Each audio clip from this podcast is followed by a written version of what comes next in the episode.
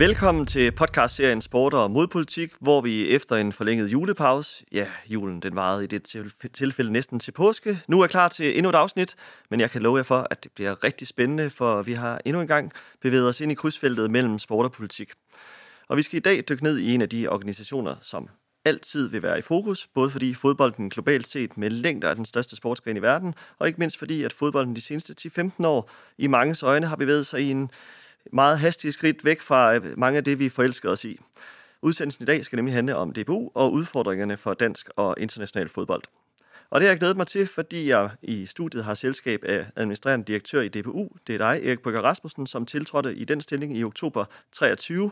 Og hvis vi skal holde os i fodboldtermerne, så blev du hentet på en transfer fra Genève, hvor du sad som FN-ambassadør og diplomat.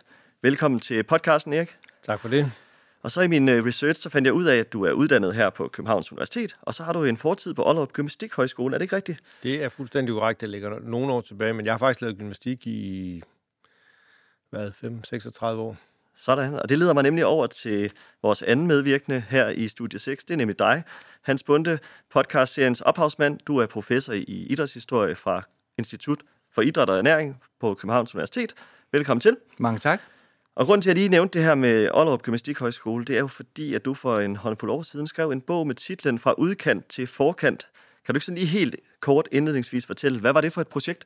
Jamen, projektet handlede jo om at placere gymnastikken i Danmarks historien, fordi vi tænker jo tit på, at det ligesom er sportsbevægelsen, der er dominerende, og gymnastikken er bare en, en, en særdisciplin. Men hvis vi går tilbage før 2. verdenskrig, hvor Gymnastikhøjskolen i Aalborg faktisk var på verdenskortet med deres gymnastik, jamen der var gymnastik faktisk lige så stort som sport. Så det er noget, de fleste danskere har, har glemt. Men øh, Erik, som du nævnte, så er mere gymnast end fodboldspiller, men du havde faktisk en aktiv børnekarriere har jeg læst mig til. Jo, jo men jeg, jeg, jeg, nej, det er jo ikke alle drenge, der har spillet fodbold, men, men rigtig, rigtig mange. Og, og da jeg var barn, det var sådan set den eneste idrætsgren, ud over gymnastik, som, som Hans peger på, man kunne dyrke i min lille forening, indtil der blev bygget en hal. Og, og da den så kom, der var jeg 12, og så var det fristende, så kunne man prøve alt muligt andet, og så blev jeg grebet af badminton, og senere øh, på efterskole blev jeg så fanget ind af gymnastikken, og har, og har været aktiv gymnast indtil for halvanden års tid siden. Så idrætten, den har, øh, den har fulgt dig? Jamen, jeg har været i, i det foreningsliv øh, altid, og, og selvom jeg så stoppede som medlem af en klub der som, som 12-årig, så har jeg spillet fodbold øh, løbende siden, og også på, på landshold. Nu kan man ikke se inverted commas på, på, på lydoptagelser, men, øh, men jeg har spillet på de forskellige ambassadehold, vi har haft rundt omkring i, i verden også, hvor vi har boet og, og repræsenteret Danmark på, og det synes vi var fantastisk, øh, i rød-hvide farver også øh, som diplomater. Yes, det var lidt et sidespring til det, vi egentlig skulle snakke om, nemlig fodboldens udfordringer, både nationalt og internationalt. Men øh, mit navn, det er Andreas Juhl Ingvartsen, og jeg er vært for udsendelsen. Og i dag, der skal vi snakke om emner som boykot af Rusland, støtte til Ukraine, VM i Katar, Saudi-Arabien, europæisk Super League og meget andet spændende. Så lad os komme i gang med dagens udsendelse. Og jeg starter over ved dig, Erik. Øh, som vi har snakket om, i maj blev du øh, præsenteret som administrerende direktør i DPU, og øh, tiltrådte så senere i efteråret. Tidligere har du haft erfaringer fra diplomatiet, og inden vi kaster os over fodbolden, kan du ikke lige fortælle om tiden som FN-ambassadør? Jamen, jeg var øh, dansk ambassadør i, til, til det, der hedder FN og andre internationale organisationer i, i, i Genève, og, øh, og man tror altid, at FN's hovedkvarter ligger i New York. Det gør det også, men der er faktisk flere internationale ansatte i Genève. Det er en kæmpe butik af alt muligt mellem himmel og jord, hvor man beskæftiger sig med international øh, sundhed, handelspolitik, menneskerettigheder ikke mindst. Så, og der har man så, det er jo, det er jo sådan en, øh, en global arena, hvor samtlige lande øh, i hele verden også er repræsenteret, og man så har en, en masse slagsmål. Og mange, mange, mange af de slagsmål, vi havde, måske især på, på menneskerettighedsområdet, når, når jeg sad i, i Menneskerettighedsrådet, det er en tro kopi af mange af de drøftelser, diskussioner og slagsmål, der også findes i, i fodboldverdenen. Så i den forstand har den internationale dimension af det arbejde, jeg har fået, har, har været, om ikke plug and play, men så i hvert fald øh, tæt på. Altså jeg når jeg møder et fodboldforbund fra et land, så kan jeg næsten instinktivt sige, hvordan de vil forholde sig til det, vi mener om et eller andet øh, fodboldpolitisk, fordi de ligger sig så tæt op af deres nationale øh, synspunkter, som, som ligger på det politiske niveau. Så i den forstand har det været, det været den absolut nemmeste del, kan man sige, af, af at få et nyt job. Og hvis man har lyttet med i de her øh, udsendelser, vi tidligere lavede, så øh, idrætsdiplomatiet, det har jo fyldt meget, øh, Hans, det fylder også meget af din forskning.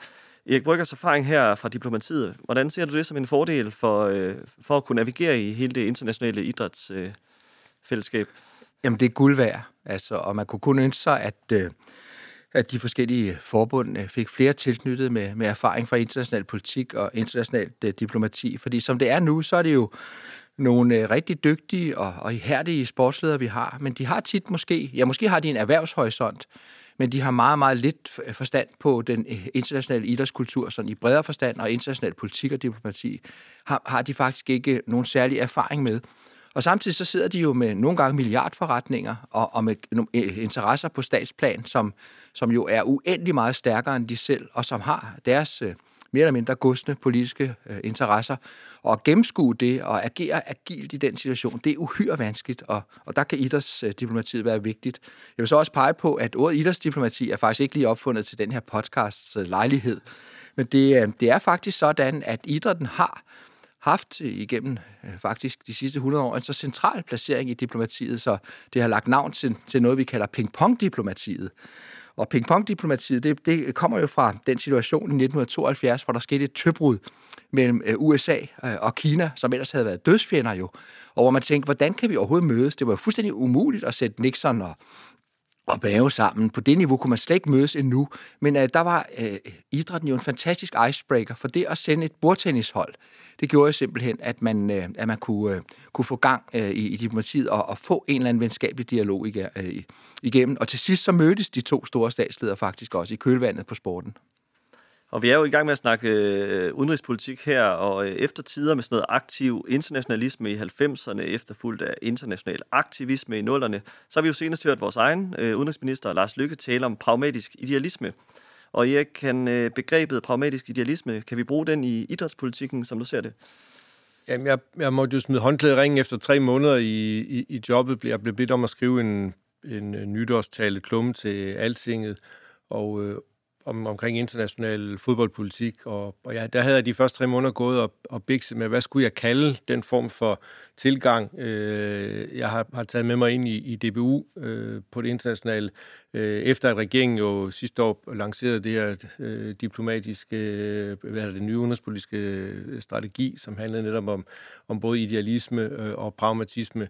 Og jeg kunne ikke finde noget andet begreb, øh, der jeg synes, der rummede det bedre, så det har jeg taget med mig ind, øh, og, og det er jo og det er nok et billede af, at, at idræt på mange måder er det jo et spejl af det samfund, øh, vi er i, og det vil sige, det er også de samme værdier, som regeringen og nationen står for. Det tager vi så også med os ud i verden, når vi i vores tilfælde står for, øh, for fodbold. Og derfor er det også mange af de samme redskaber, vi er nødt til at have i værktøjskassen, og derfor også det her begreb, som, øh, som jeg så har taget med mig. Det er jo ikke sådan, vi går og slynger os øh, om det med dagen, men det er et meget godt øh, sådan, at have liggende i, i baghovedet, at man på den ene side skal man være, være principfast og stå for noget, for ellers så bliver det hele bare fuldstændig øh, sådan en gang budding. Og, og på den anden side, hvis man overhovedet vil noget som helst, så bliver man også nødt til at, at bøje af og søge kompromis og være pragmatisk, fordi ellers så sidder man bare på hegnet og råber, og det, det er meget, meget sjældent, man får meget ud af det. Og Hans, hvad siger du til den her tilgang? Øh, jeg må jo må give, give ikke ret. Altså, det, det er faktisk et meget fleksibelt øh, begreb. Øh, og det handler selvfølgelig også om de begreb, det begreb, som bare, at jeg selv har udviklet, ikke? Som jo også må erkende, at, at en vis pragmatisme er nødvendigt. Jeg har udviklet begrebet for eksempel politi- politikmonopol, og det vil sige, at deltager man i en mega-event som et VM eller især et OL, jo, så har værtsnationen simpelthen ret til via for eksempel åbningsceremoni, men også sådan, og sådan set også øh, den sangen til lejligheden, og ved øh, statsoverhovedets tale og den slags ting, har, har statsover, har værstation og statsrådshovedet en mulighed for at politisere. Og der kan man sige, der, der kunne vi så bare blive hjemme han er sammen. Så kommer vi ikke med til OL, og det er jo simpelthen stort set målet for de fleste idrætsgrene i Danmark. Så der er vi nødt til at være pragmatiske, men der, hvor vi så skal sætte ind, og det er jo der, hvor, hvor idealismen kommer, det er, hvis der sker en politisering ud over det, så må vi gå til modværge, og det er jo så det, jeg kalder modpolitik. Og den her øh, idealisme fører jo nogle gange til, at man øh, fører en kritisk stillingtagen. Øhm, kan det have indflydelse på øh, den internationale idrætspolitik og den mulighed, vi har for eksempel til at trække idrætsevents til Danmark?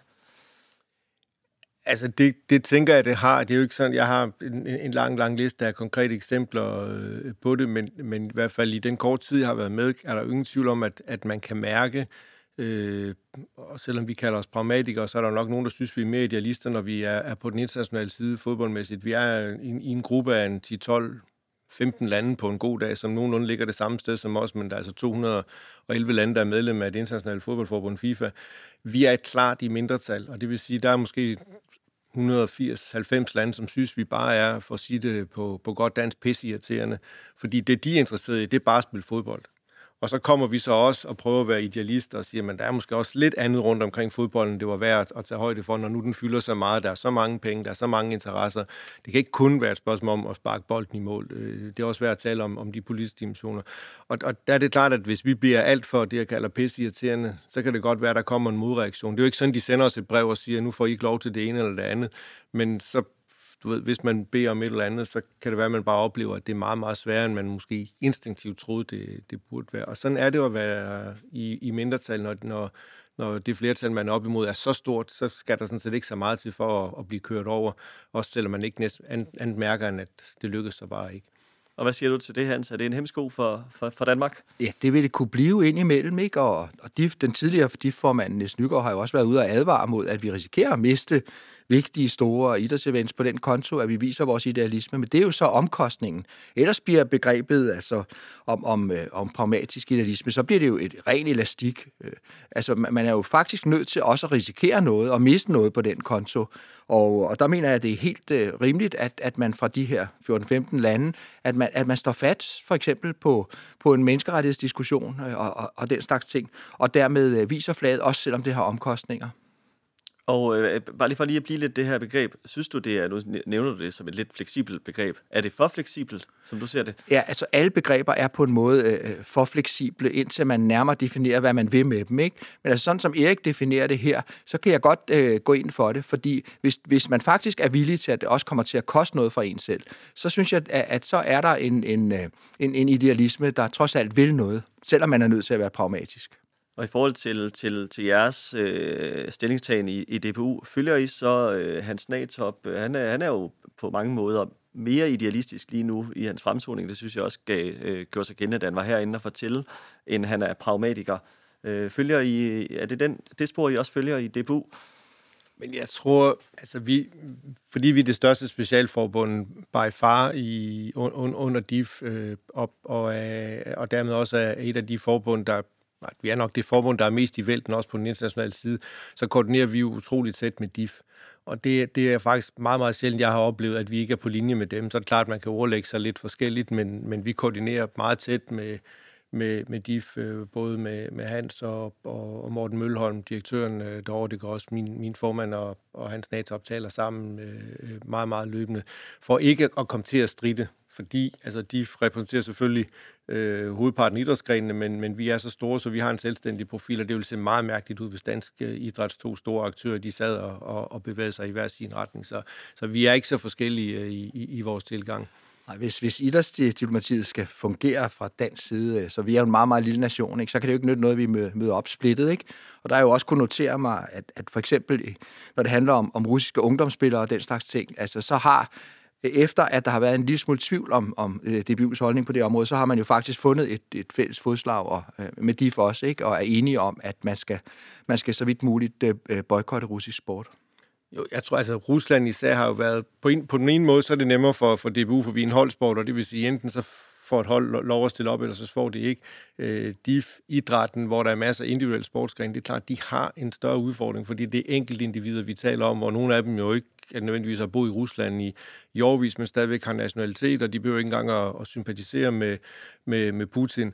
Øh, de bliver givetvis næsten alle sammen misbrugt af, af det russiske regime, men, men som individer kan de sagtens ligge et, et helt andet sted. Så det, altså, det er meget, meget sværere at forholde sig til enkelte individer, end det er en, en holdsport, fordi det er sådan lidt, enten er man på, eller også er man, er man ikke. Man kan ikke være halvt med i, med et halvt fodboldhold. Og det, det er jo klart, hvis man har en tennisspiller, der måske endda er bosat i USA, og som faktisk er imod Ruslands aggressionskrig mod øh, Ukraine, øh, så, så er det jo svært for eksempel at boykotte det individ. Ikke? Der er det nemmere på, på holdplan. Og nu når vi, øh, når vi snakker om Rusland, øh, Hans, øh, var det en fejl i lyset af annekteringen i Krim og alt det, der er sket nu, at placere øh, sådan noget som VM i fodbold tilbage i, i 18 i, i Rusland? Jamen, det er da helt klart en fejl, ikke? Og der er det igen, altså jeg synes, man burde lære af historien, og nu skal man ikke sammenligne nazismen, med, med, med putismen, som foregår nu, men, men alligevel, altså, at den her lean back øh, appeasement-politik, man havde i 30'erne over for et aggressivt Tyskland, den førte jo bare til en stadig større aggression, og til sidst troede Hitler, han kunne gå på vandet, ikke? Og igen, uden sammenligning, altså, der alt tyder på, at hvis man ikke giver øh, Putin et modsvar med det samme, når han overtræder alle internationale spilleregler, at så vil han bare fortsætte at accelerere. Så det var da klart en fejl, men igen, det er jo utrolig nemt at være klog i bagspejlet, og man ser jo, vi sad jo alle sammen der og håbede på, at nu havde han fået en, en, en lunds, og så ville han være tilfreds med det. Men sådan spiller klaveret ikke i et autokrati, altså et autoritært samfund. Hvad siger du til det øh, spørgsmål, øh, Erik? Var det en fejl at placere VM i fodbold i Rusland? Jamen det tror jeg, når vi, når vi står i 2024 og kigger baglæns, så er der ingen tvivl. Men, men altså, det er jo også rigtigt, på det tidspunkt havde man stadigvæk, og så kan man kalde alle politikere, øh, jeg sad jo selv i, i, i Udenrigsministeriet på det tidspunkt, så jeg kan jo inkludere mig selv, at vi var, vi var hammerne naive, men der var jo en tro på, at så længe man engagerede sig, så var det bedre end at, end at, at stille hårdt mod hårdt. Det er klart, den, den politik har ændret sig meget, meget, meget markant de sidste, de sidste to år, og det var nok også noget, inden at man i hvert fald fra den del af verden, vi hører til, kommer til at give dem noget som helst, øh, nogen som helst steder. Og nu er vi jo øh, nærmest på toårsdagen for, da Rusland øh, rigtig gik ind i, i Ukraine den måde, sportsverdenen reagerede på efterfølgende, Hans, var det en, en, en legitim sportsligt boykot, som du ser det? Ja, altså ifølge det, det nye begrebsapparat, jeg har lavet rent idrætspolitisk, så, så er det en helt nødvendig form for modpolitik. Og det handler jo øh, selvfølgelig om, at, at Rusland har jo ikke bare invaderet et andet land, det har også smadret et andet lands sportsstruktur. Og, og umuliggjort øh, faktisk, eller i hvert fald vildt vanskeliggjort dets måde så at operere for eksempel på olympisk plan.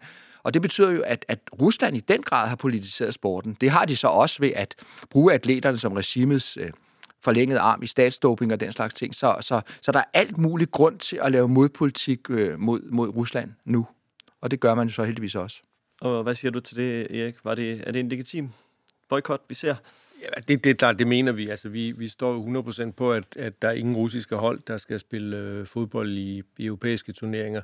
Øh, men som jeg også sagde tidligere, at vi er desværre bare ikke, altså ikke engang i UEFA-sammenhæng, der er 55 lande, er det jo ikke sådan, at de 55 lande, godt nok er der flertal for det i øjeblikket, men det er ikke sådan et, et flertal, der bare er, er fuldstændig øh, solid for øh, fra nu af og, og i al evighed. Og russerne er, må man jo desværre give dem, de er jo sindssygt dygtige og ekstremt vedholdende. De bliver ved med at mose på for at finde en, øh, en vej ind og lure mig, øh, når vi kommer på den anden side af OL, hvor der vil være russiske atleter, og, og, og de formentlig har fået luftet et par flag, hist og pist, øh, og propagandaen har kørt på fuld skrue. Om de så ikke igen også i andre specialforbund, og måske ikke mindst i fodbold, fordi det fylder så meget, vil forsøge at lægge en dør op. Og de har allieret os øh, inden for, for UEFA, som vil, vil prøve at, at, at presse på for, om de ikke kunne få og så kan det være med undskyldning om det er børn eller et eller andet. Ikke? Altså, det er klart, det er ikke det russiske A-hold, der kommer ind som det første, men måske et børnehold siger om, de skal ikke være, være fanget i, i, i den her konfliktsituation. Så altså, det der, det stopper ikke lige med det første. Nej. Men der er det jo også så vigtigt at have den der erfaring, som du også har fra international politik, ikke? Og vide, altså, at forskellige lande har jo en, en helt anden satsning, for eksempel på sport. Altså i, i, øhm, Altså i, i Rusland, der er øh, eliteidrætten jo ikke en, en, en sektor for sig med en vis autonomi. Det er regimets forlængede arm. Og det vil sige, at det bliver direkte brugt i politiseringsøje med. Ikke? Og, øh, og derfor så øh, er det så vedholdende fra russisk side, og der bliver pumpet så mange milliarder rubler ind i at sørge for, at elitesporten fungerer, fordi det er den her form for blødmagt, hvor Putin, han ved godt, at han ikke er populær i verdenssamfundet, men hvis han kan få en hel masse mennesker i Rusland og uden for Rusland til at, øh, at ligesom at øh, begejstres over russiske atleters øh, præstation og i brøderlig, brøderlig omfavnelse med atleter fra andre lande, så går han under radaren for det, der normalt anses for politik. Og millioner af mennesker, der elsker sport, de glemmer simpelthen, at her har vi altså at gøre med en kynisk øh, sportslig øh, manipulation. Og kan du ikke lige, Hans, øh, nu snakker vi lige om de her russiske deltagere også ved, ved OL i Paris, og de har jo fået lov til at stille op under neutral flag og uden at repræsentere landet. Øh, så når man læser om det på papir, så ser det jo ikke ud som om Rusland jo egentlig deltager. Men hvordan er det med de her russiske deltagere? Jo, i og med, at, at i Rusland er atleterne regimets øh, forlængede forlænget arm, så ved vi jo, vi ved det faktisk helt frem fra, helt tilbage fra Moskva-lejrene i 1980, der var jo øh, også boykot og så videre.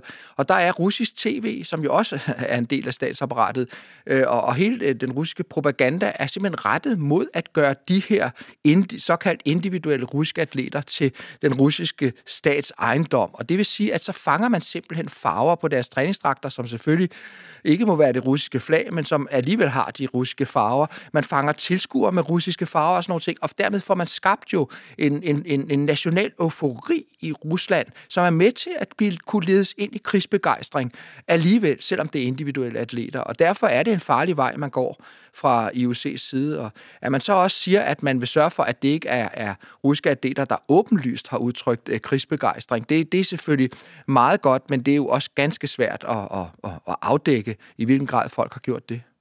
Og Erik, du nævner det her, det er lidt en glidebane allerede nu. Vi ser, at russerne får lidt lov, så bliver det ungdom, så bliver det senere landshold. Men hvordan har DBU det med, med russisk deltagelse? For eksempel også øh, mod Danmark på dansk grund. Så hvis vi nu taler om fodbold, som er, er, er den del af, af, af idrætsverdenen, som jeg repræsenterer, så er, øh, er DBU's beslutning, øh, og den er stadfæstet i, i bestyrelsen, den er entydig. Der er ingen danske hold, der kommer til at spille mod russiske hold øh, så længe øh, at, at invasionskrigen den, øh, den pågår i Ukraine. Og det er sådan set et, det, det, det er ret langt at gå, fordi vi kan sagtens risikere, at vi på et eller andet tidspunkt kommer i en situation, hvor at der er et flertal i UEFA, som synes, at man skal lukke russiske hold ind igen.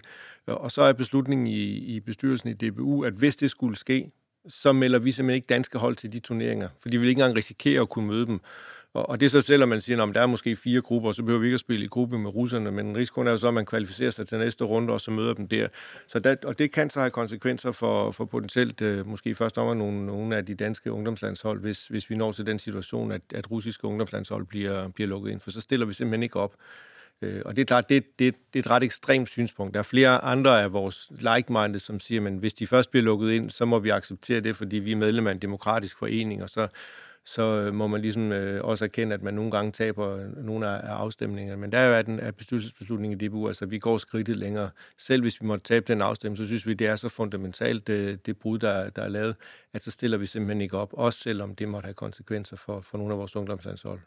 Og I gør så også noget andet. Der er også en anden part i, i krigen, nemlig øh, Ukraine. Og vi ser jo lige nu øh, Mette Frederiksen virkelig støtte op omkring øh, den øh, ukrainske flanke. Gør DBU noget for at støtte øh, Ukraine ud fra sådan et mere sportsligt øh, syn? Jamen, jeg tror, at først og fremmest så støtter vi jo Ukraine ved at, at udelukke øh, Rusland. Øh, det er jo det, ukrainerne har, har arbejdet på, de, altså også, også inden i selve invasionen, men jo især efter, at, at russerne bliver isoleret i enhver sammenhæng, om det så er sportsligt eller, eller politisk eller kulturelt for den sags skyld. Og det er klart, den bakker vi så 100% op med den, den beslutning, der ligger fra, fra DBU's side.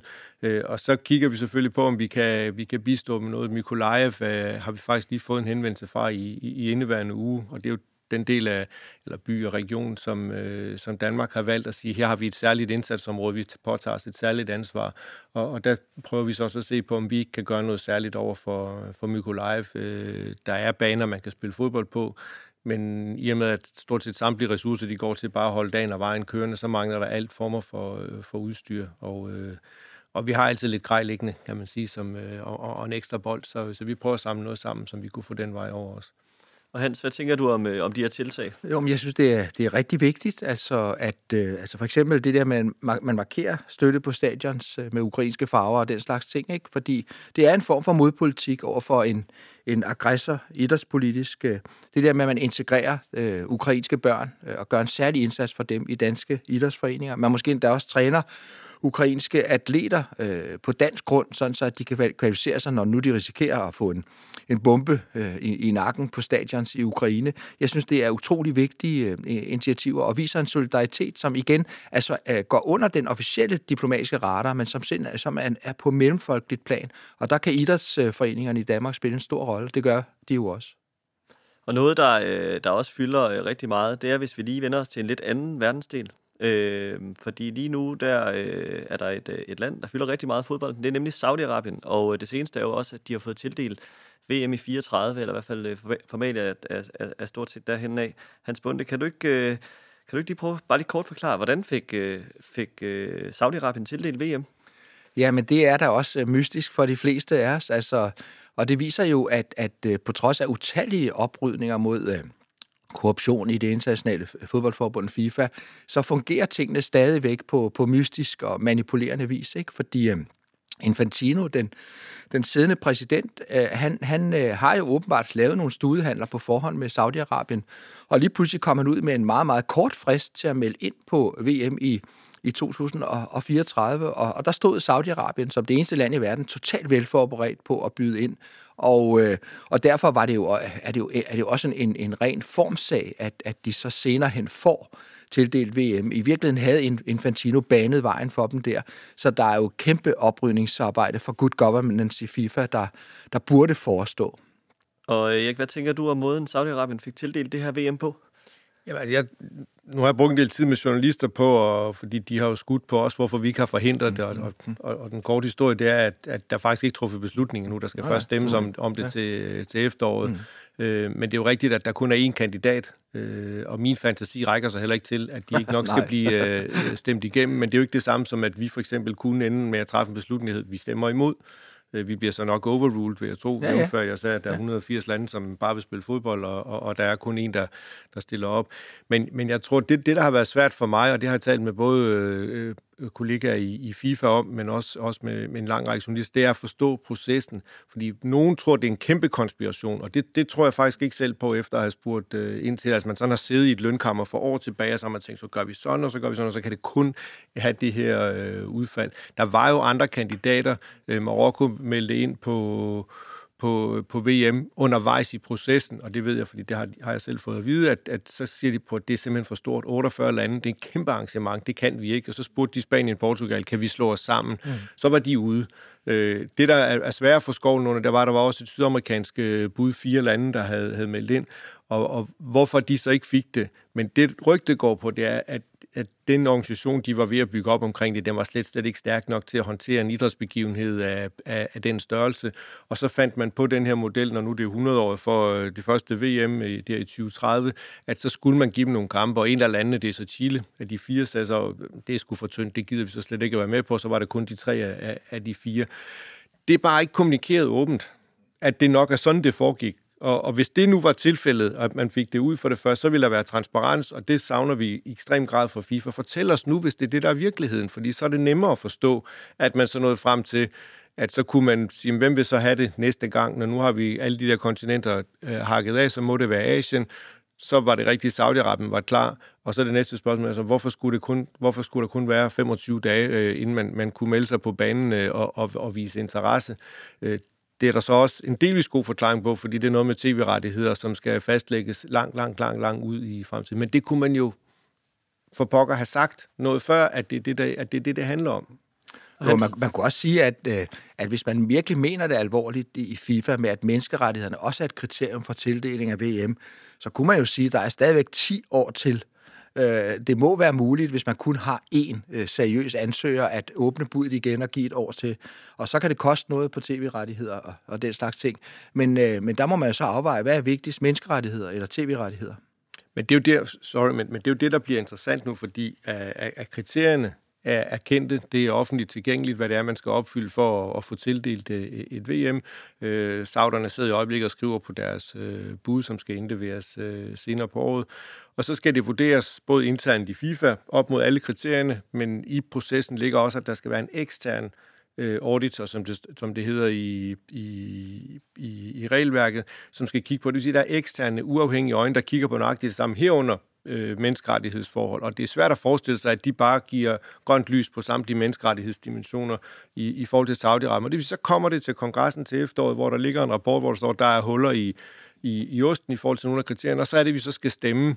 Og så må vi jo så være især som 211 medlemmer gøre op med os selv, er det godt nok? Og hvis nu der hypotetisk vil jeg tro, man forestiller sig, at der var altså mere end 106, der sagde, det er sgu ikke godt nok vi stemmer, vi vender tommelfingeren nedad, så får de det ikke tildelt. Og så er man så tilbage på en, en, en helt, helt ukendt spillebane. Min fantasi rækker så ikke til, at der, der er mindst 106 øh, fodboldforbund, der stemmer nej til efteråret. Men det er faktisk en mulighed, at man kan sige, det vil vi ikke være med til af den ene eller den anden årsag.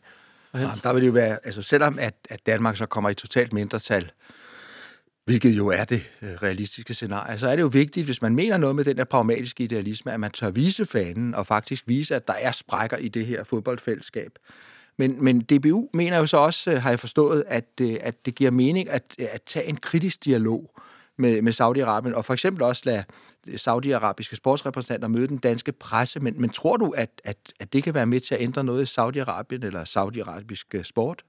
Altså, den kritiske dialog, det er noget, der blev ført op mod Katar. Vi har, vi har været lidt varsomme med at melde ud, at vi fører kritisk dialog i forhold til, til, til Saudi-Arabien, også blandt andet baseret på, at, at vi ikke skal lave en, en, en en-til-en kopiering af, hvad der foregik uh, i Katar. Men det er rigtigt, at vi har været i Saudi for at møde med, mødes med, med det saudiske fodboldforbund, for at have en dialog med dem om både hvordan de i det hele taget arbejder, men jo især, øh, hvordan forbereder I jer på, på budet, og også fortælle dem, at, at der er områder, som vi vil have særlig opmærksomhed på? Kom ikke som den store overraskelse for dem, at vi sagde, at vi også ville kigge på menneskerettigheder, og for at invitere dem øh, til Danmark eller til Norden, for vi vil lave det sammen med vores nordiske partnere, og præsentere det bud, når det kommer. Øh, og der har vi så også sagt til dem, at når I kommer, så synes vi, I skal gå, gå i dialog med os med den nordiske presse og fortælle, hvad er det for et VM, I vil afholde, og hvad har I tænkt jer i den her 10-årsperiode at gøre, blandt andet på rettighedsområdet, øh, for at, at forbedre øh, Øh, på, på den situation, som, som rigtig, rigtig mange jo vil synes er, er, er helt klart halter på, på mange, mange dimensioner. Og de har sagt ja tak til at, at komme, så på et eller andet tidspunkt efter sommer, så, så dukker de op her med en eller anden delegation, og så vil de præsentere deres, øh, deres bud. Og det skal vi jo så også bruge i vores proces for at fastlægge, skal vi stemme ja eller nej, øh, når vi så endelig skal tage stilling til, om, om vi synes, at sauderne skal have øh, VM i, i 2034. Og vi synes, den proces er sundere, altså at vi, at vi taler med dem, Øh, og igen, som jeg sagde før, det er jo nemt at sidde på hegnet og råbe, og, og, og der er jo ingen tvivl om, at der er menneskerettighedsudfordringer, og også nogle af dem er kæmpestore i, i, i Saudi-Arabien. Det kunne vi jo sidde og råbe på hegnet og sige, vi gider slet ikke at snakke med jer, fordi det er helt umuligt. Men, men det flytter, i hvert fald i min egen erfaring, meget, meget lidt øh, normalt, og, og der er det bedre at tage dialogen med dem, øh, og, og det er jo ikke, fordi jeg tror, at fodboldforbundet kan påvirke øh, massive lovændringer, men alligevel. Og Hans, øh, nu blev øh, VM i Katar nævnt. Øh, kan DBU til at lære af øh, de erfaringer, man fik i VM i Katar, når forbundet sådan idrætspolitisk øh, skal forberede sig til VM i, i Saudi-Arabien, som alt tyder på? Ja, i den grad. Altså, personligt tror jeg ikke, at kritisk dialog flytter noget som helst, men det er jo så også det, jeg Erik er inde på, at det i hvert fald flytter meget lidt. Altså, det, det saudiske styre står jo øh, lige så fast på deres principper, som vi står på vores principper.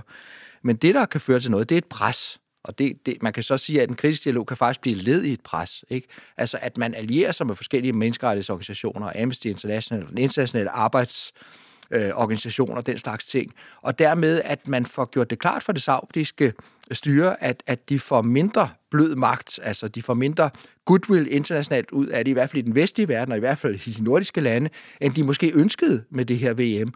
Og hvis det går op for dem, så kan det faktisk godt bruges til en, en form for, for pression. Så på den måde, hvis den kritiske dialog bliver led i et pres og i forbindelse med at involvere andre organisationer, så er erfaringen jo øh, også fra Katar, at, at det kan godt føre til nogle forandringer. Man fik faktisk øh, afskaffet formelt det her kafala, det her slavelignende system for immigrantarbejdere i Katar. Men altså, den sørgelige historie er, at lige så snart, at øh, de internationale lamper bliver slukket, og tv-kameraerne bliver rullet væk, ikke, så kører det bare tilbage igen. Og det, det, vi kan registrere i Katar i øjeblikket, det er jo, at, øh, at faktisk så, øh, så er situationen for for eksempel immigrantarbejdere på bygningsområdet ikke væsentligt bedre, end inden VM startede nu i dag. Ja, hvordan forholder I jer til det i, i DBU, øh, Erik, at, at, at lige så snart spotlyset var væk fra Katar, så, øh, så ser vi det, vi ser? Jamen altså, vi, vi har, øh, for os, hvad Hans siger, vi er allieret jo op mod Katar, allieret os, vi blandt andet med Amnesty, men også med, med en international NGO, som arbejder med arbejdstagerrettigheder i Katar, og, og dem støtter vi faktisk øh, stadigvæk, så i den forstand har vi ikke helt sluppet taget i, i Katar. Men, men jeg synes, øh, og det er en drøftelse, vi har internt, det, det er, at når et VM flytter sig hver fire år, øh, så er der et spørgsmål for et fodboldforbund. Hvor længe skal man engagere sig i tidligere værtsnationer, i det her tilfælde Katar? Øh, jeg var selv dernede i, om, omkring 1. december sådan på et, et års forensic. Hvad, hvad er der sket? Hvad er der ikke sket?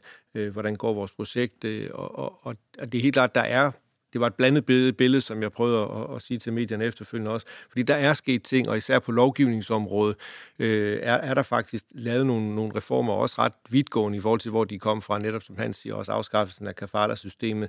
Øh, der var to udfordringer. Et, det halter med implementering af, af mange af de her reformer, og det andet, der virkelig går ondt på migrantarbejderne, det er, at at antallet af byggepladser er faldet meget, meget markant. Der blev bygget helt vildt op mod VM, det og det vil sige, at antallet af jobs mm. er væk, og det er mm. klart, i, så er der sådan en simpel udbuds-efterspørgselsrelation. Jo mindre efterspørgsel efter arbejdskraft, jo mere kan du presse pris og, og, og vilkår. Det vil sige, selvom de i princippet på papiret havde nogle muligheder, så bliver de presset af, at der er alt for mange arbejdere, øh, der, der render rundt i Katar i øjeblikket, og det udnytter øh, de, øh, de entreprenører og hvem der nu ellers har det, det udnytter de. Og jeg vil bare sige, som fodboldforbund, så kan man jo konstatere det, og så kan man sige, det synes vi er en, det, det kan ikke være bekendt, og det er dårligt, men, men jeg, jeg synes, min værktøjskasse er meget tom for at, at løse det, hvis jeg nu skal være helt ærlig. Og Hans? Jamen, jeg mener faktisk virkelig, der er noget at lære fra, fra Katar, og det er jo, at man skal være, som sportsforbund, som dansk sportsforbund, skal være utrolig opmærksom på, om, øh, om øh, en form for menneskerettighedskrænkelse er relateret til selve sportsbegivenheden. Hvis den er det, så synes jeg, at der intensiveres krav til, til DBU om at handle. Ikke? Og der var det der med emigrantarbejderne, som byggede det her, øh, de her flotte, flotte øh, øh VM-byggerier, som, øh, som det internationale jetset kunne sidde i, når de kom til Katar. Øh, altså det var øh, simpelthen en, en sammenblanding af, af sport og, og menneskerettighedskrænkelse, som, som det gav mening at aktionere imod, altså, og det jeg kalder modpolitik. Det gav mening at lave modpolitik på det område. Og der skal man være meget opmærksom på, hvis nu for eksempel det saudiske styre indfører særlige regler om, at, ja, hvad kunne jeg forestille mig, at, øh, at personer af samme køn må, må ikke øh, holde hånd i hånd, for eksempel, eller kramme hinanden på stadion, så har DBU en oplagt chance for at, øh, at, at, at øh, sætte ind, fordi her sker der altså en sammenblanding af sport og politik direkte. For jeg er udmærket godt klar over, at at ændre på selve menneskerettighedssituationen i Saudi-Arabien som helhed, det er jo, altså, det er jo et, et Sisyfos-arbejde set fra DBU's side. Det kan man simpelthen ikke. Men man kan gøre det i relation til sportsbegivenheden og lave en modpolitik her. Så jeg vil opfordre DBU øh, til, med det jeg kan mærke, at Erik er jo allerede langt inde i den øh, tankegang, ikke? at være helt utrolig opmærksom på, hvornår sporten misbruges. Fordi det er jo trods alt det, der er jeres spidskompetence, og det er jo også der, hvor I bliver brugt til noget andet, end I ønsker. Der var jo lidt optræk, optræk til noget modpolitik øh, allerede i Katar. Er det noget, I, I drøfter i, øh, allerede nu i forbindelse med, at, øh, at der skal stemmes for eksempel i, i Saudi-Arabien? Jamen, der har, været, der har været mange drøftelser også, fordi at der har været en ekstrem medieopmærksomhed, så det er klart, det, det skærper jo også vores behov for at, at overveje, hvad, hvad vil vi og hvad vil vi ikke. Øh, øh, der blev lavet en hvidbog efter Katar. Øh, jeg var jo ikke selv med dernede. Jeg, jeg sad udenforstående og, og, og, og kiggede ind. Øh, og det er klart, den læner vi os op, at der bliver gjort en masse erfaringer, både om, hvordan vi som altså på det organisatoriske plan skal agere, men også hvordan spillere, landstræner etc. skal. Og det er klart, den kigger vi selvfølgelig ind i, øh, når vi nu ser noget, der, der i hvert fald stykker vejen minder om det, selvom Saudi-Arabien, må man bare sige, er en helt, helt, helt anden størrelse end, øh, end Katar på, på næsten alle parametre, øh, bortset fra, at der er krænkelser på, på, på mange, mange områder. Ikke? Så selvfølgelig kigger vi, øh, vi ind i det. Jeg tror også, at, at det, der er, er for mig i hvert fald, er, er, har forsøgt at kommunikere, at der er 10 år til, der måske fordi det er ikke besluttet nu, bliver VM i Katar. Der er to gange VM undervejs. Det næste i USA, Mexico, Canada, og det kan vi jo så godt have en idé om, at det er bare walk in the park, men der er altså også potentielle udfordringer de det steder, ikke? Og ja. efterfølgende så kommer der et VM i, i Spanien, Portugal, øh, Marokko, øh, og to af dem er ganske vist EU-lande og, og, og nære øh, venner, men altså, der er jo også udfordringer i, i både på Spanien, Portugal og også i Marokko, og det er der ingen, der taler om. Ikke så der er, også, der, er også, altså, der er en eller anden ubalance, synes jeg, i, at man spurter hen til, til et eller andet, som ligger 10 år ude, og fordi vi har øh, en eller anden indgroet idé om, at sauderne er bare altså, de værste af de værste på alle parametre, og derfor så kan vi lukke øjnene for alt muligt andet, og det synes jeg simpelthen ikke, ikke er rigtigt. Altså, sauderne er, har masser af udfordringer, men det er jo altså ikke øh, sådan indgroede banditter på samtlige parametre, man overhovedet kan komme i tanke om. Jeg mener nu, at sauderne er en liga for sig, men det kan vi lave en anden podcast om øh, på, et eller andet tidspunkt. Men det er helt klart, at, øh, at når vi har en særlig opmærksomhed på Saudi-Arabien, så, for, så er det fordi, at store dele af den danske offentlighed er i virkeligheden dybt chokeret over, at nu har vi lige haft hele den her diskussion om, om VM i Katar, hvor, hvor på mange parametre det var ganske mærkeligt at lægge det i et, i et meget øh, varmt ørkenland, øh, lægge det i et land uden de helt store sportstraditioner, øh, og så ovenikøbet øh, i en tydelig sportwashing-ramme, hvor det skulle legitimere øh, regimet. Så, så på den måde har man jo, er man chokeret over, at nu bliver det så øh, kort tid efter annonceret, at nu kommer det næste, eller ikke det næste, men så kommer der altså om 10 år et VM i Saudi-Arabien. Jeg tror, det er den sammenhæng. Der skal man også forstå det, den danske offentligheds øh, reaktionsmønster. Ja, fordi øh, også når vi lige bliver, ved kvæl, eller bliver lidt ved, øh, ved Katar, altså når I har, øh, nu er du kommet ind lidt sent i processen, men når der er blevet evalueret fra DBU's side, var man, var man tilfreds med, med den måde, man fik håndteret øh, Katar-VM på? Ja, altså hvis man kigger ind i, i, i den hvidbog, der blev lavet, øh, så var man meget tilfreds med meget af det, der foregik i en lang, lang periode op mod, øh, mod VM. Og så øh, bliver der ikke givet kunstneriske karakterer i, i, i, i fodbold, men altså den, kunst, den kunstneriske udførelse øh, under VM er man, er man meget, meget lidt begejstret for øh, af en lang, lang, lang række årsager. Ikke? Og det har været analyseret selvfølgelig internt, men det er der også rigtig mange. Ja, Hans har jo også kigget ind i det, men der er mange andre, der også har, har analyseret på, hvad det var, der gik galt. Og det har vi helt klart øh, taget, taget med os. Ja, når vi taler om pragmatisk idealisme, så må vi også indrømme, at pragmatikken må jo også handle om, at, at, at hvis man laver atletaktivisme for eksempel, under selve sportsbegivenheden, for eksempel under selve VM, så koster det virkelig dyrt.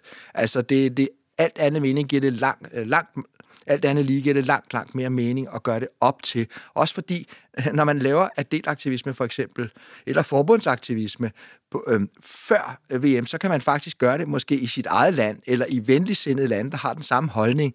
Og der er FIFA også helt anderledes øh, afslappet i virkeligheden. Men når man først er nede i en autokratisk værtsnation, så koster det virkelig, og det kan også koste sportsligt. Så det er klart, at man skal jo også virkelig tænke over den der sondring over, hvornår, altså timingen af, hvornår man laver den her form for aktivisme og modpolitik.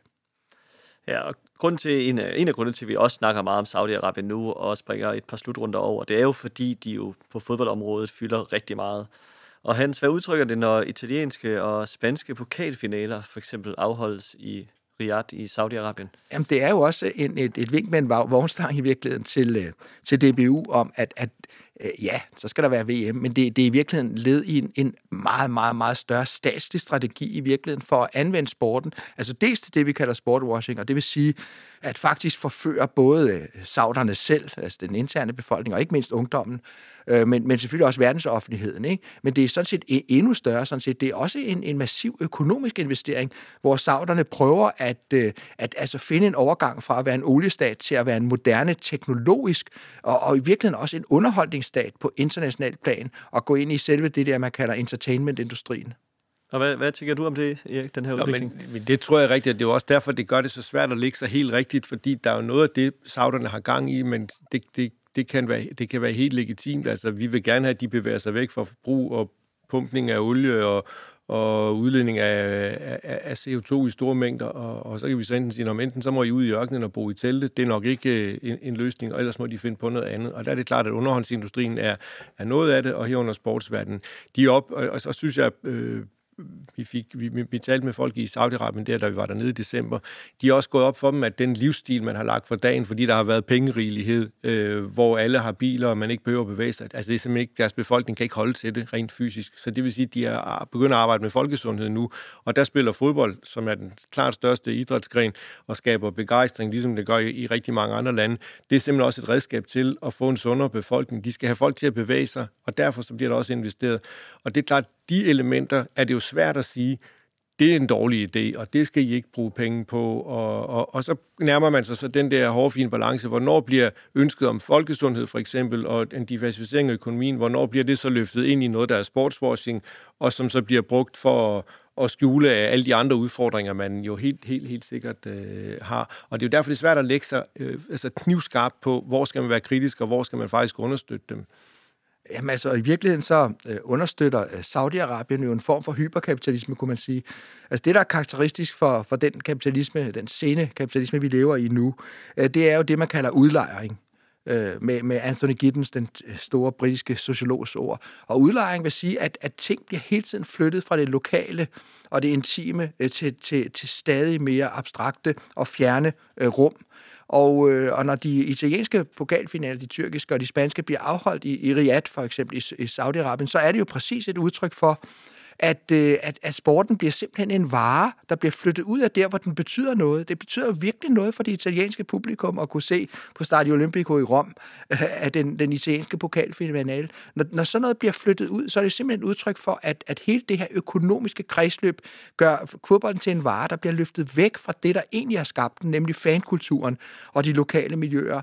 Og, øh, og der kan man sige, at det er jo ikke saudernes skyld, men de forstærker den proces, fordi de er så hovedrige, at de kan accelerere processen. Og derfor kommer de også i skudlinjen, fordi der er fans over hele verden, der føler, at de er ved at miste deres identitet, fordi fodbolden bliver flyttet væk fra dem, og at alt deres bestemmelsesret øh, øh, ikke længere har noget at gøre med det her internationale pengecirkus. Ja, vi så jo for eksempel, de tyrkiske fans, de øh, stillede sig op mod den her udvikling, og ville ikke tillade pokalfinalen blev spillet i Saudi-Arabien. Et andet, øh, måske udtryk for et, et, et krisetegn i den her saudiske fodboldudvikling, det er jo, at sådan en spiller som Jordan Henderson, han har forladt den saudiske liga allerede et halvt år efter, han tiltrådte. Hvad tænker du om, øh, om det, Hans Bunde? Jamen, det er jo på en måde, altså hvis man er lidt kapitalismekritisk, så kan man sige, at, øh, at der er jo også stærke kræfter, som, som, som, som modvirker den her hyperkapitalisme, ikke? Og, og, og det vil jo sige, at der er faktisk over, overalt i verden, der er faktisk øh, folk, der mobiliserer for at, at holde sporten i, i, i nærheden af fansene og holde en vis indflydelse øh, øh, på sporten i retning af det lokale miljø, hvor, hvor de er genereret i. Så, så jeg synes jo, at det er en helt utrolig spændende kamp, og man kan også sige, at hyperkapitalismen jo i virkeligheden kan spænde ben for sig selv, fordi det, som sporten lever af, og det, som i virkeligheden også dybest set genererer penge, det er jo faktisk identifikation. Og hvis du ikke længere kan identificere dig med et hold, du bare ser en flok idrætsstjerner fra hele verden løbe rundt, øh, betalt af en amerikansk øh, mogul, øh, eller en, en, en, øh, en saudi-arabisk prins, altså, så, så bliver det jo glamour, altså det bliver holiday on ice, øh, øh, og, og, og, og dermed kan fodbolden i virkeligheden miste sin livsnerve. Hvad, øh, Erik, når I snakker om, om den her udvikling ude på kontoret i, i DBU, hvad, hvad, hvad tænker I om den udvikling, der sker i klubfodbold lige nu? Altså, jeg, jeg, og den er jo den er mangedimensioneret, tror jeg virkelig, fordi øh, altså, jeg var seks, da jeg fik en fodboldtrøje med en kanon på, ikke? The Gunners, og, og dermed, uden at vide det, blev, blev Arsenal-fans. Så det er jo ikke sådan, at der ikke har været fans, der har fuldt hold på andre kontinenter i, i rigtig, rigtig mange år. Øh, og vi har måske også lidt øh, en tendens til at tro, at fodbold er sådan en, det er godt nok en europæisk opfindelse, og, og det er måske også her, de stærkeste ligaer er, men fodbold er altså et globalt spil, og det vil sige, at der er også lande, der bare synes, at de vil også gerne kunne se øh, de bedste spillere, de vil, og der er fanbaser for de store hold i, i hele verden. Øh, ligesom min søn følger Liverpool, så er der Liverpool-fans i Asien og Sydamerika og i, og i, og i Afrika. Og det synes jeg jo, at altså, hvis man har øh, noget, man holder meget af, så er der øh, ikke, ikke noget for gjort i, øh, i det. Og så kan man holde med et lokalt hold, og så kan man også holde med øh, et hold fra, eller flere hold for den sags skyld, fra, fra andre lande. Så det der med, at, at fankultur kun er noget, der findes lige rundt omkring det lokale stadion i en by, altså den, den døde for, for rigtig, rigtig, rigtig mange år siden. Og den bliver så taget til, til next level, kan man sige, når der så kommer de her sindssygt mange penge ind, for så kan man også faktisk vise dem, man holder af, kan man vise frem ikke kun på skærm, men også øh, live. Og det er jo det, så sauderne gør ved at, at købe dem. Det er også det, de store hold gør ved, når de tager på turnéer i, i Kina for eksempel og Japan. Det, det gør de jo for at vise sig frem, men også for at, at, at fastholde og, og videreudvikle den fanbase, de har, fordi det er der penge i. Hans? Jeg mener jo så ikke, at det der lokale forankring, den, den, den døde for mange år siden. Jeg mener, at den er yderst livskraftig, og hvis du ser i tysk fodbold... Jamen, det er heller ikke det, jeg siger, Hans. Jeg siger bare, at det ikke er det, den eneste fanbase, fuld, man har. Det er du fuldstændig ret. Jeg ser også en kamp faktisk øh, i, imellem de her strukturer. Ikke? Og i tysk øh, fodbold, der er jo meget, meget stærk øh, øh, fankultur, som, som ikke finder sig i hvad som helst, og som, hvor der virkelig er kampe om stadions øh, i øjeblikket. Hvis vi vender tilbage til det der med Saudi-Arabisk fodbold og forsøg på at at simpelthen at omplante internationale øh, fodboldstjerner til Saudi-Arabien, så er der jo et øh, krisetegn inden for det, og det tyder jo også på, at den her, igen, den her accelererende hyperkapitalisme, hvor man kan plante spillere hvor som helst, bare der er milliarder nok i spil, at det faktisk ikke er så nemt. Altså, og det er hverken nemt for spilleren, som lige pludselig skal være del af et cirkus, som ikke er forankret på nogen måde i måske noget, han øh, har været forankret i tidligere, eller hans værdisæt, men det kan også være et problem i virkeligheden i det land, han bliver plantet ned i, fordi når vi ser Jordan Henderson for eksempel forlade nu øh, saudisk fodbold, så er, det jo, så er det jo også fordi, at, øh, at det er utrolig svært for ham at fungere der. Det er også utrolig svært for saudiske spillere, eller spillere fra andre lande, øh, på, på lavere rangerende, at, at få sådan en stjerne ind, der tjener måske det tusinddobbelte, eller i hvert fald det hundreddobbelte af, af, af det, de gør. Så, så, så, så det fungerer jo ikke særlig godt. Benzema der, som jo også er vant til at, at, at få det fuldstændig, som han vil, han skal lige pludselig være, være del af, af, af, af, et hold, hvor han skal tilpasse sig en fuldstændig anden mentalitet, og også en anden autoritetsstruktur. Alt tyder også på, at han er i krise i Saudi-Arabien. Vi har også et eksempel fra Kina, hvor, hvor den kinesiske præsident jo prøvede for en 10 år siden at implementere en virkelig øh, aggressiv øh, og, og, og altså international sportsstrategi, hvor Kina skulle blive simpelthen det stærkeste, den stærkeste fodboldnation inden for en, en vis årrække, hvor man importerede en masse dygtige fodboldspillere osv., og de kunne overhovedet ikke fungere sammen med de lokale øh, spillere i Kina. Ja, og inden Kina, der så vi jo Rusland gøre lidt det samme. Ja, så der er i hvert fald historiske eksempler på, ja. hvor det ikke rigtig øh, virker. Ja. Et andet sted, hvor man så, at den her... Må jeg sige, altså, europæisk fodbold importerer jo spillere fra altså all over the world, og har gjort det i, i, i mange, mange år og har integreret dem. Og det synes vi er helt legitimt. Vi køber de absolut bedste fodboldspillere i Afrika, vi køber de absolut bedste fodboldspillere i, i Sydamerika og importerer dem ind. Nu er der så et enkelt land, i det her tilfælde Saudi-Arabien, Kina har forsøgt det før. Vi også har spillere i Japan og tilbage, da den amerikanske liga skulle udvikles for 30 siden, der spillede Beckenbauer, og de andre store spillere var også derovre at vende. Og det handlede også om Mammon. Ja, ja men, men Erik, så... det, det foregik trods alt inden for en markedsmekanisme øh, hvor, hvor det, der sker i Saudi-Arabien, er, er, jo, er jo flyttet fuldstændig frem, øh, ud fra, hvad der, hvad der egentlig foregår på normale markedsvilkår. Det er jo ikke fordi, at de mener, de kan tjene penge på at have Benzema løbende rundt der. Det er udelukkende et form for sportwashing, hvor de prøver at løfte deres liga op på et verdensplads, så der er en kæmpe øh, idrætspolitisk forskel mellem, mellem det, du nævner i Europa, og så det, der sker i Saudi-Arabien i dag.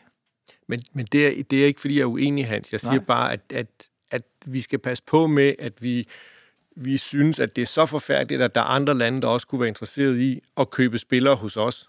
Nej, altså, det, men vi, det, vi, vi skal det, forstå den kyniske idrætspolitiske spekulation, der ligger bag det, og det er altså forskel fra det at operere på almindelige kapitalistiske markedsvilkår, efter min mening.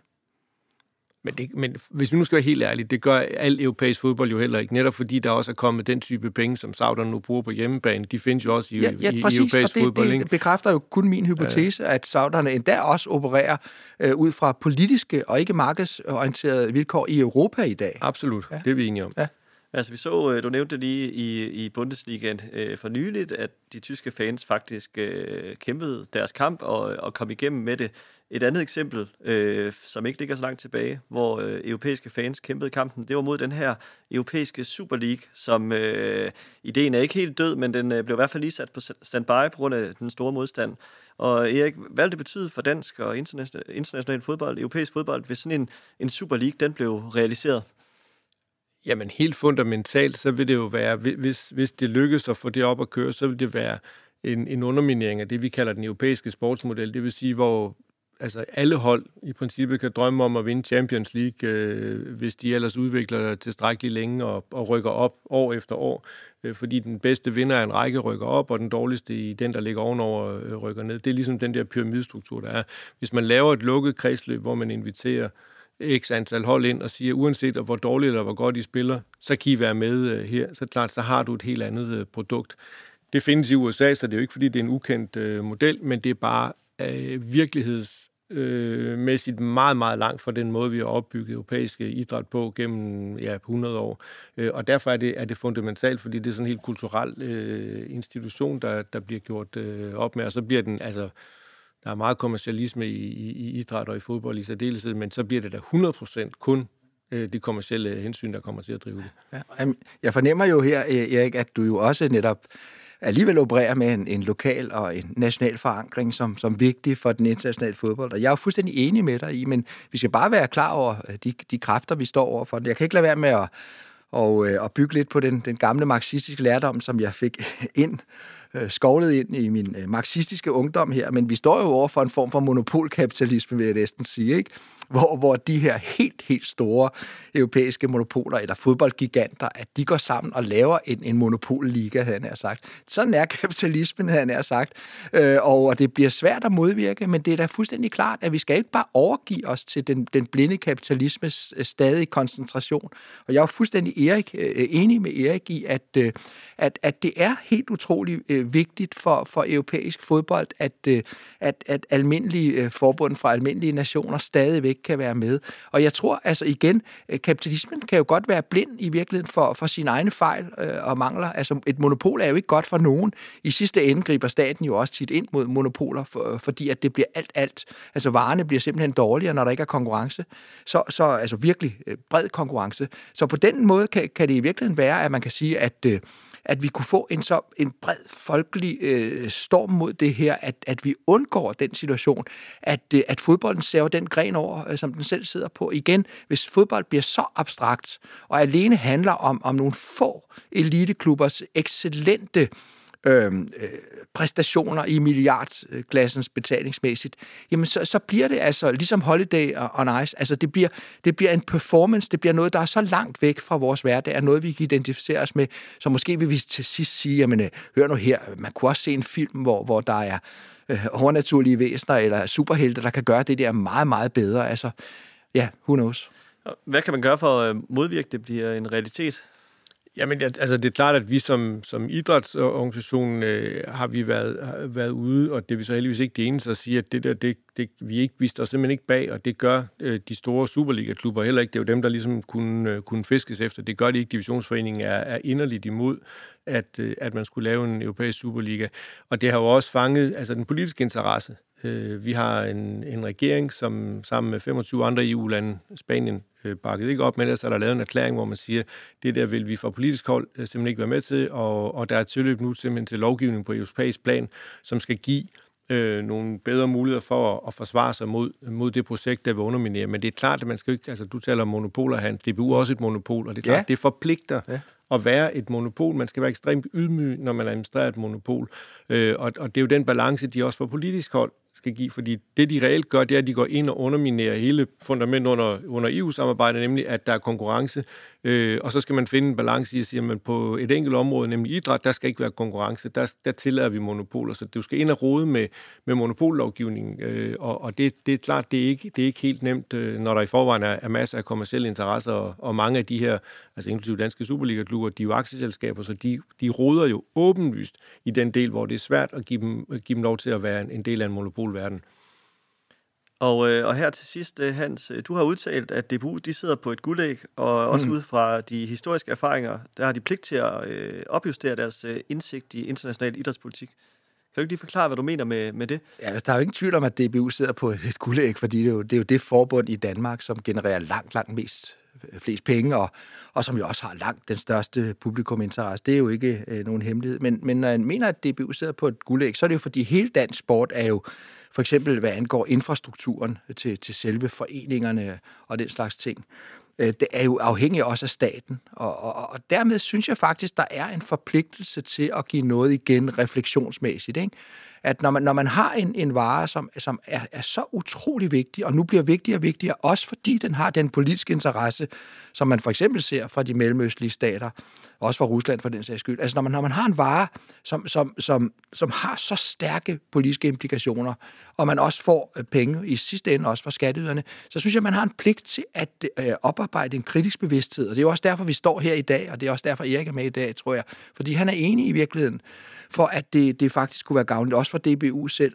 Og der er så nogle historiske erfaringer. Nu er jeg selv historiker jo, og har faktisk brugt den meste af min tid på at kigge tilbage og øh, nu, nu skal vi ikke grave i alle de åbne sår, men bare for kort og, og hive øh, de vigtigste tidspunkter frem. Så under besættelsen var, var dansk fodbold, øh, dansk idræt i bred forstand osv., det var faktisk den kultursektor, som arbejdede tættest sammen med tyskerne, mens vi var besat.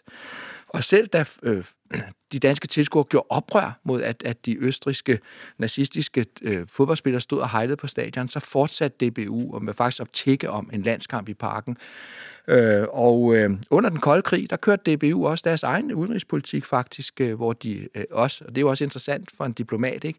Uden, udenom faktisk statsministeriets og udenrigsministeriets billigelse, der, øh, der, øh, der holdt de simpelthen jo... Øh, øh, landskampe mod øh, Østtyskland og gav dem dermed en, en øh, informel godkendelse, selvom Østtyskland slet ikke var, var en anerkendt stat af FN endnu. Så på den led, så er der virkelig meget fra idrætshistorien, der gør, at man siger, nu må DBU simpelthen øh, øh, råbruste øh, rent refleksionsmæssigt omkring idrætsdiplomati og idrætspolitik. Og det ser jeg også, en dialog, som vi har i dag, er jo et meget, meget klart udtryk for det. Jeg kigger meget øh, gerne forbi til et bestyrelsesmøde i DBU eller i anden regi og høster de historiske erfaringer for jer, hvis I ikke er bekendt med dem. Øh, og øh, så, så der er altså et, et, et åbent øh, tilbud fra min side, og jeg skal nok gøre det på en mild og venlig måde. og nu håber du siger ja til sådan et tilbud, ikke? Men, men hvad tænker du om den her opfattelse af, har man ikke en forpligtelse øh, fra DBU's side om at stå på den rigtige side af historien? Det, det synes jeg entydigt, vi har, men, men det fornemmer jeg faktisk heller ikke. Altså, jeg har jo kun været, været med i, i fem måneder. Det fornemmer jeg faktisk ikke, at, at der er nogen, der vil være uenige i. Øh, de eksempler, han strækker frem fra 2. verdenskrig og den kolde krig, øh, jeg skal ikke kunne sige, at folk har siddet og studeret dem og lært af dem, men, men den klare bestyrelsesbeslutning, som vi talte om tidligere i forhold til Rusland, det mener jeg jo faktisk øh, er et billede på, at vi tager det ansvar og siger, at vi er også parat til, og det er der altså ikke alle UEFA-lande, der er, men selv hvis russerne bliver lukket ind med ungdomshold, så stiller vi simpelthen ikke op øh, fordi vi mener, at det der det er så fundamentalt, at det kan vi ikke være, være en del af. Så, så jeg synes sådan set, at vi, vi tager det ansvar, men, men altså, nu er Hans jo historiker og, og brugt øh, også al sin professionelle kraft på at og, og, og kigge ind i det her. Og det, det er klart, det er jo ikke det er ikke hverdagskost for bestyrelsesmedlemmer ude i en, i en klub, hvor de fleste har fuldtidsarbejde øh, og hele vejen op gennem systemet. Så, så øh, nu er vi nogle stykker, der, der bruger, bruger krudt på det, men, men der er jo nogle instinkter, som jeg synes er rigtige i, i min bestyrelse, også når de træffer den der type beslutninger, uden at de så har læst eller hørt samtlige øh, udredninger og podcast for den sags skyld. Ja, men jeg, jeg fornemmer jo også i DBU, og også i Danmarks Idrætsforbund faktisk, at, at man virkelig begynder at prioritere det her område. Og jeg er også godt klar over, at I har mange andre ting at se til i DBU. For eksempel, at I måske skal flytte ud til Høje Tostrup. I skal også tage stilling til andre idrætspolitiske emner, øh, som, som for eksempel øh, i hvilken grad transseksuelle skal lukkes ind i, i, i fodbolden, og på hvilke betingelser osv. Så, så på den led er, er, er det idrætsdiplomatiske område jo en, en, en del af en meget, meget bredere øh, vifte, men, men det er noget, der skal have prioritet. Og øh, med det, så tror jeg, det var ved at være tid til at runde af for dagens udsendelse. Tusind tak til mine to gæster, Erik Brygger Rasmussen fra DBU og Hans Bunde. Mange tak. Det her det var øh, 6. afsnit i serien om sport og modpolitik, som i dag handlede om udfordringerne i dansk og international fodbold. Hvis det er første gang, du lytter med, så vil jeg lige reklamere lidt fra et tidligere afsnit, hvor vi blandt andet har haft besøg i studiet af formand for DIF, Hans Natop, om en mere generel snak om idrættens udfordringer, ligesom vi har dykket ned i historien helt fra antikens OL op til OL under den øh, kolde krig. Så med den her lidt farvede anbefaling sendt videre, så vil jeg gerne sige tak, fordi I lyttede med, og på glædeligt genhør.